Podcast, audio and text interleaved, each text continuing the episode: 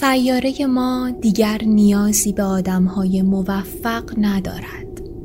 این سیاره به شدت نیازمند افراد صلحجو، درمانگر، ناجی، قصهگو و عاشق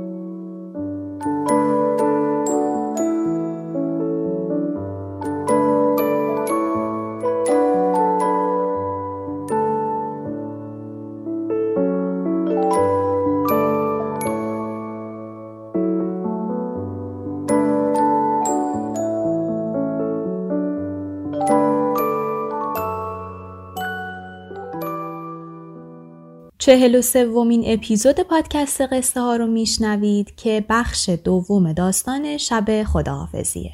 من مجد فتاحی هستم و منبع کار این پادکست کتاب 80 سال داستان کوتاه ایرانی چاپ کتاب خورشیده. بریم سراغ ادامه داستان.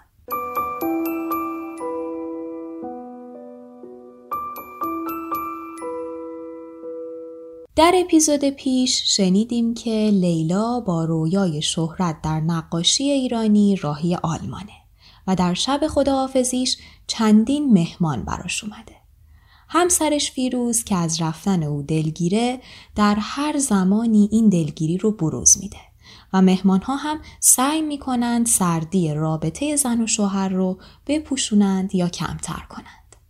در این میان لیلا متوجه میشه که کسی دکمه ضبط صدای ضبط صوت و زده و گفتگوهای شب خداحافظی در حال ضبط شدن.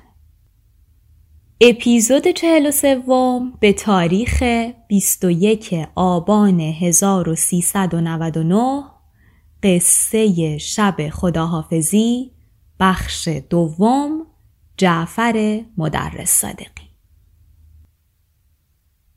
کی ضبط روشن کرد؟ همه به همدیگر نگاه کردند و هیچ نگفتند. یک دقیقه همه ساکت بودند و فقط صدای بچه ها از توی حال می آمد. توپ به چیزی خورد. چیزی که روی قفسه کتاب ها بود و آن را انداخت. اما شکستنی نبود چون صدای شکستن نیامد. نادر گفت من کردم و لبخندی زد و دستی به ریشش کشید. می‌خواستیم تو این شب خداحافظی صدای تو رو ضبط کنیم و یه نوار به عنوان یادگاری از تو داشته باشیم. کار خلافی کردیم. ایده مهندس بود. به فیروز اشاره کرد. اما من روشن کردم و خدا خدا می‌کردم که تو نفهمی و راحت حرف بزنی تا نوار طبیعی تر باشه. تو که امشب اصلا دو کلمه محض نمونه حرف نزدی. فیروز هم حرف نزد. فقط ما مهمونا حرف زدیم. به هر حال حالا که فهمیدی پس اجازه بده روشنش کنیم و ازت خواهش کنیم چند کلمه حرف بزنی و ما ساکت بشینیم و قول بدیم که حرف نزنیم. باشه؟ قبوله؟ با پررویی پیشتر آمد و شاستی ضبط را زد و برگشت سر جای خودش روی زمین نشست و به او نگاه کرد. همه زول زده بودند به او.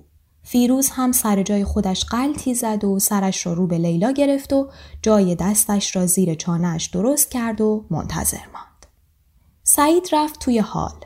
بچه ها را آرام کرد و توپ را از دستشان گرفت و برگشت سر جای خودش. بچه ها هم آمدند دم در ایستادند و چون دیدند بزرگترها ساکتند و همه به لیلا خیره شده اند ساکت ماندند و به لیلا نگاه کردند و منتظر ماندند که چیزی پیش بیاید. نمی‌دانستند چه چیزی اما می‌دانستند که چیزی قرار است پیش بیاید و فقط باید ساکت بمانند و منتظر باشند. لیلا درمانده و مضطرب بود. همه چیز امشب مثل همه شبهایی بود که همکاران و دوستان فیروز می آمدند خانه آنها. از کارشان حرف می زدند و لطیفه تعریف می کردند و سر به سر همدیگر می گذاشتند و تخمه می شکستند و وقت می گذارندند. این که لیلا فردا می‌رفت سرگرمی تازه ای را به یادشان آورده بود. گفت چی بگم؟ نادر گفت هر چی که دلت می‌خواد. فیروز گفت بهتره تو ازش سوال کنی. یعنی مصاحبه کنی؟ فیروز خندید مثلا نادر گفت باشه و صرفه ای کرد که یعنی سینهش را صاف می کند و کمی مکس کرد که یعنی دنبال سوال می گردد و پرسید خب خانم لیلا خانم بفرمایید ببینم چرا قصد دارید تشریف ببرید؟ این نخستین سوال ماست. خواهش می کنم در عین صداقت و سراحت جواب بدهید. لیلا گفت چون می‌خوام نقاشی یاد بگیرم.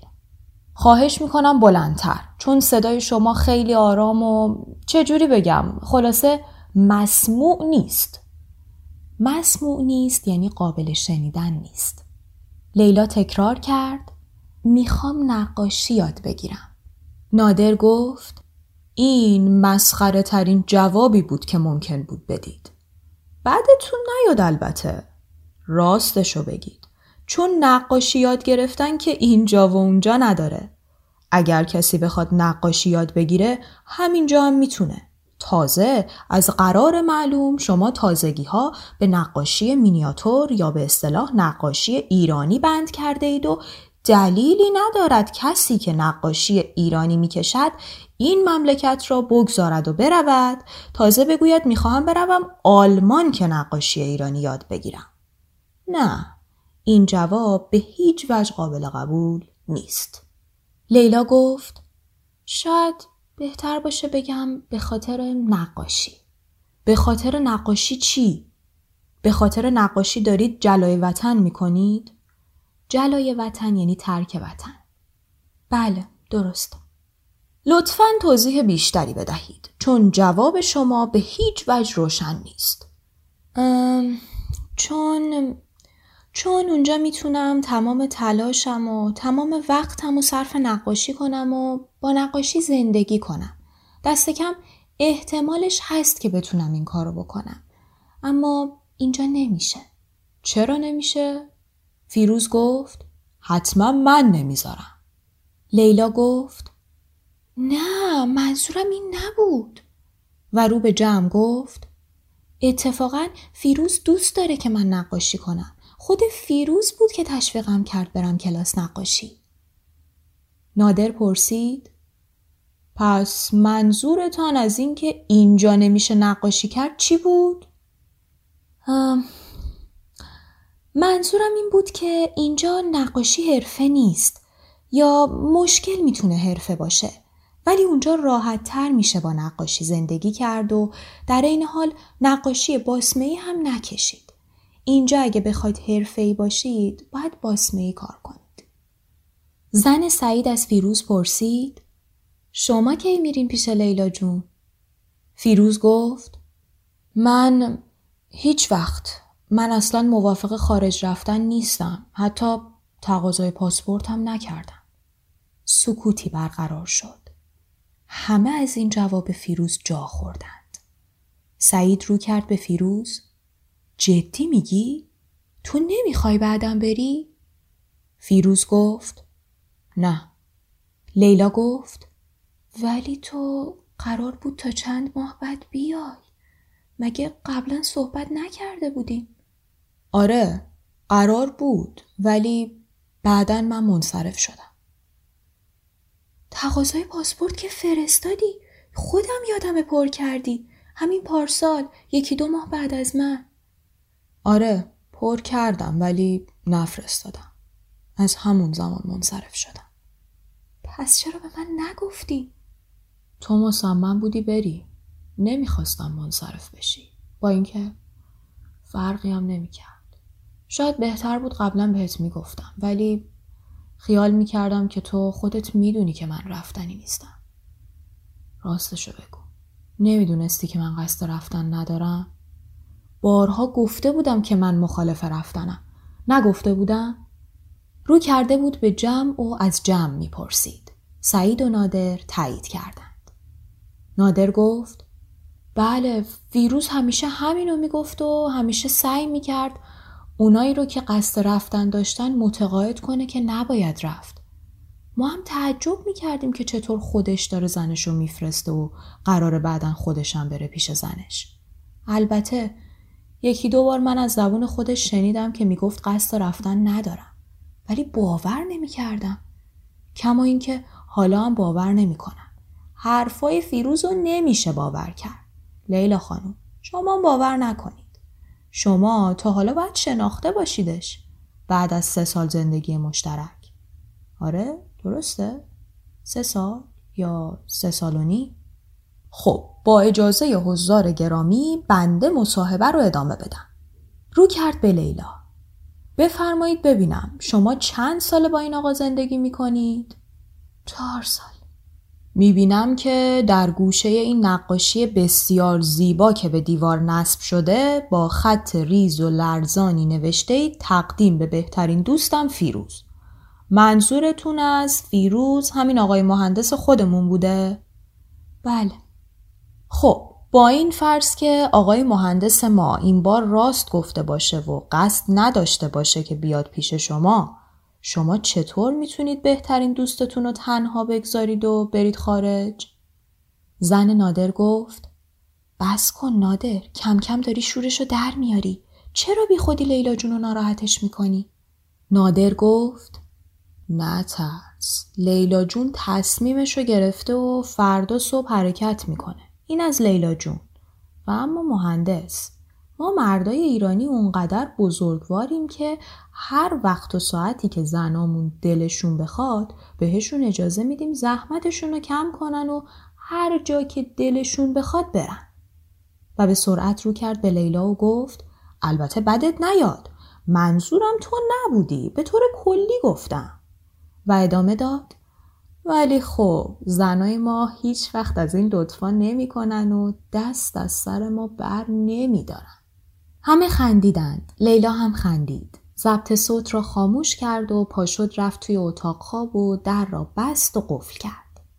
باز همه چیزهای توی چمدان را ریخت بیرون و نقاشی های ته چمدان را از توی پاکت در آورد و یکی یکی وارسی کرد. خوب همه جای اتاق را نگاه کرد و توی کمد و روی تاقچه و زیر تخت را دید که مطمئن شود از نقاشی هایی که می‌خواست ببرد چیزی جا نگذاشته است.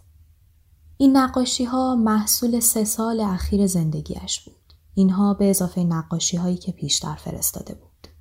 پیش از این سه سال هم نقاشی می کرد. اما نه با جدیت و پشتکار این سه سال. از زمان دبیرستان نقاشی می کرد. اما کلاس نمی رفت. بعد از ازدواج با فیروز مدتی نقاشی نکرد. بیشتر وقتش را به بتالت می گذراند. یا توی آشپزخانه بود یا تر و تمیز می کرد یا خیاطی و گلدوزی. فیروز می‌دانست که او پیش از ازدواجش نقاشی می کرد و یک روز به او گفت چرا دیگر نقاشی نمی کند و چرا این کار را جدی نمی گیرد. خود فیروز آدم خیلی جدی و سختگیری بود و دلش نمی‌خواست زنش آدم عاطل و باطلی باشد. لیلا حرف او را گوش داد و در یک کلاس نقاشی ثبت نام کرد و نقاشی را جدی گرفت و شب و روز کار می‌کرد. بیشتر چیزهایی که در کلاس می گفتند برای او تکراری بود چون پیشتر از این و آن و از نقاش هایی که می شناخت شنیده بود.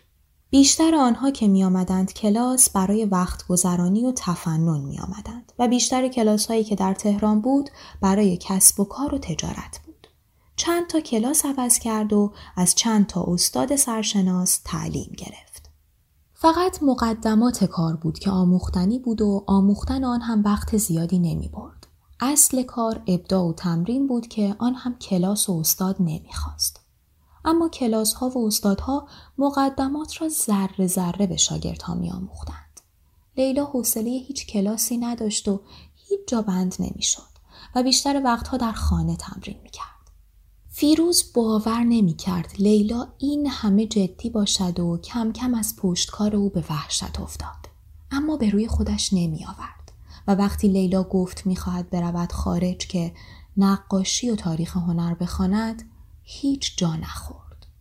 لیلا مدت ها بود که آنقدر غرق کارش شده بود و برای همه آنها که او را می شناختند و از جمله خود فیروز آنقدر عجیب و غریب شده بود که هر حرفی ممکن بود بزند. این بار هم فیروز خیال نمی کرد او آنقدر جدی باشد که دنبال حرفش را بگیرد.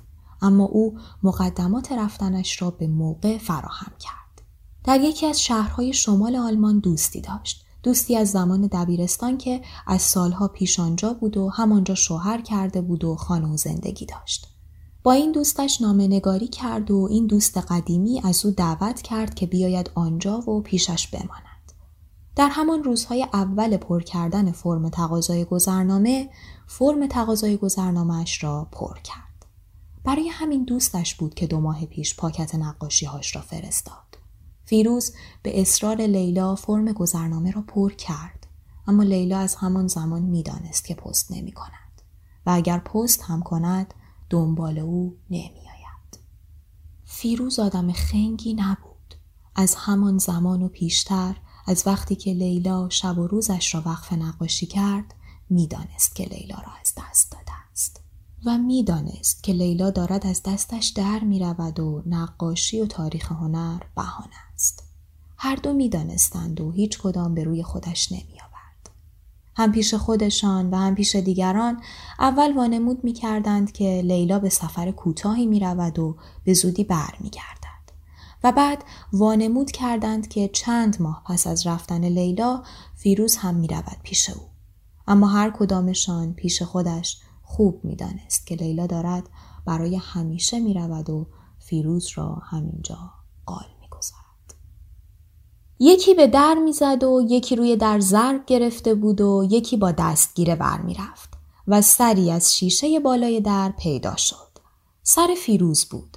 پیدا بود که سعید یا نادر یا هر دو با هم او را از روی زمین بلند کردند تا سرش به بالای در برسد. لبخند می‌زد و بینی گندهش را به شیشه چسبانده بود و صدای نادر میآمد که می‌گفت خیلی معذرت می‌خوام لیلا خانوم اگه جسارتی از طرف ما بوده به خوبی خودتون ببخشید. دیگه تکرار نمیشه. خواهش می‌کنم تشریف بیارید بیرون. چون ما خیلی خیلی مشتاق دیدار شما هستیم دست کم این شب آخری اوقات مهندس رو تلخ نکنید و کاری کنید که همگی از این شب خاطره خوشی داشته باشیم. لیلا پاکت نقاشی ها را گذاشت ته چمدان و دوباره همه لباس ها را مرتب و منظم روی پاکت چید و این چیدن دیگر چیدن آخر بود. و در چمدان را محکم بست و این بستن دیگر بستن آخر بود.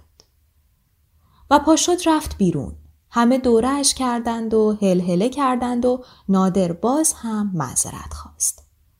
از همین دقیقه بود که عکس گرفتن شروع شد. نادر و زنش با لیلا، زنش با لیلا، نادر و زنش و بچه هاشان با لیلا، سعید و زنش با لیلا، سعید و زن و بچه ها با لیلا، بچه ها با لیلا، هر یک از بچه ها به تنهایی با لیلا. در گوشه های مختلف اتاق پهلوی میزکار فیروز پهلوی هر یک از نقاشی های به دیوار. و سعید به زور دو تا عکس دوتایی از فیروز و لیلا گرفت و یک عکس تکی از لیلا پهلوی میز کار فیروز و یک عکس تکی از فیروز خوابیده روی میز کوچک لیلا در حالی که سرش روی دسته یک صندلی و پاهایش روی دسته صندلی دیگر بود و حیف که سعید یادش رفته بود سپایه دوربینش را بیاورد و نمی‌شد عکسی گرفت که همه توش باشند اما فیروز فکری به سرش زد دوربین را بدهند به فیروز و همه پهلوی هم و پهلوی تابلوی کپیه سزان بیستند و بچه ها و لیلا بنشینند تا تابلو و چهره گرفته فیروز در حال روزنامه خواندن پیدا باشد و به این ترتیب همه توی عکس هستند. همه این فکر را پسندیدند و سعید گفت این عکس عکس معرکه ای می شود به شرطی که فیروز مراقب باشد. فیروز مراقب بود همه توی کادر تصویر بگنجند و مراقب بود دستش نلرزد و تمام تلاش خودش را کرد.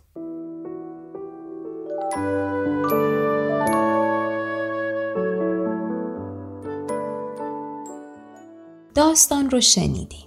طبق صحبت های آقای میر آبدینی در کتاب اغلب داستانهای جعفر مدرس صادقی شروعی واقع گرایانه دارند اما به تدریج فضایی رازآمیز پیدا می کنند و جریانی از رویا و کابوس خیال و واقعیت رو به هم می آمیزه و بحران داستان رو خلق می‌کنه. که شخصیت های داستان با گذر از این بحران وقوف تازه‌ای به هستی خودشون پیدا می‌کنند. اگر توضیحات اپیزودهای پیشین رو یادتون باشه در مورد این وقوف تازه به هستی خود در اپیزود مسابقه یعنی اپیزود 35 هم صحبت کرده بودم. اما حالا به صورت اختصاصی بپردازیم به شب خداحافظی. داستان توصیفی از فروپاشی خانواده های ایرانی در تب فراگیر مهاجرته و نویسنده با انتخاب لحن سرد و بیطرفانه سرمای رابطه زن و شوهر رو در فضای داستان جاری می‌کنه. داستان چندین نشانه تلویحی داره مثلا ترانه شد خزان که بیانگر خزان رابطه لیلا و فیروزه یا نقاشی دختر فلج در علفزار به وضع روحی لیلا اشاره می‌کنه. یا در عکس گرفتن ها عکس گرفتن لیلا با میز کاری فیروز و فیروز با میز کوچک لیلا در واقع نشون از اندوه و دلبستگی این دو شخصیت داره. پیشبرد داستان با دو ماجرای موازی عینی و ذهنی انجام میشه. چیدن چمدان به عنوان ماجرای عینی و چیدن ماجراها و یادآوریها در ذهن لیلا به عنوان ماجرای ذهنی تا بالاخره در طولانی ترین یادآوری داستان با بسته شدن در چمدان که حاکی از بسته شدن در رابطه لیلا و فیروز هم هست به پایان می‌رسه. در سیر داستان شاید به سختی بشه حق رو به یکی از طرفین بدیم. چون هر دو ضمن گریز از هم اندوهگینند و یکی از نمودهای زیبای این اندوه به نظر من جمله آخر داستانه. زمانی که فیروز برای گرفتن یک عکس واضح تمام تلاش خودشو می‌کنه و اندوه بیان نشده خودشو به نمایش می‌ذاره.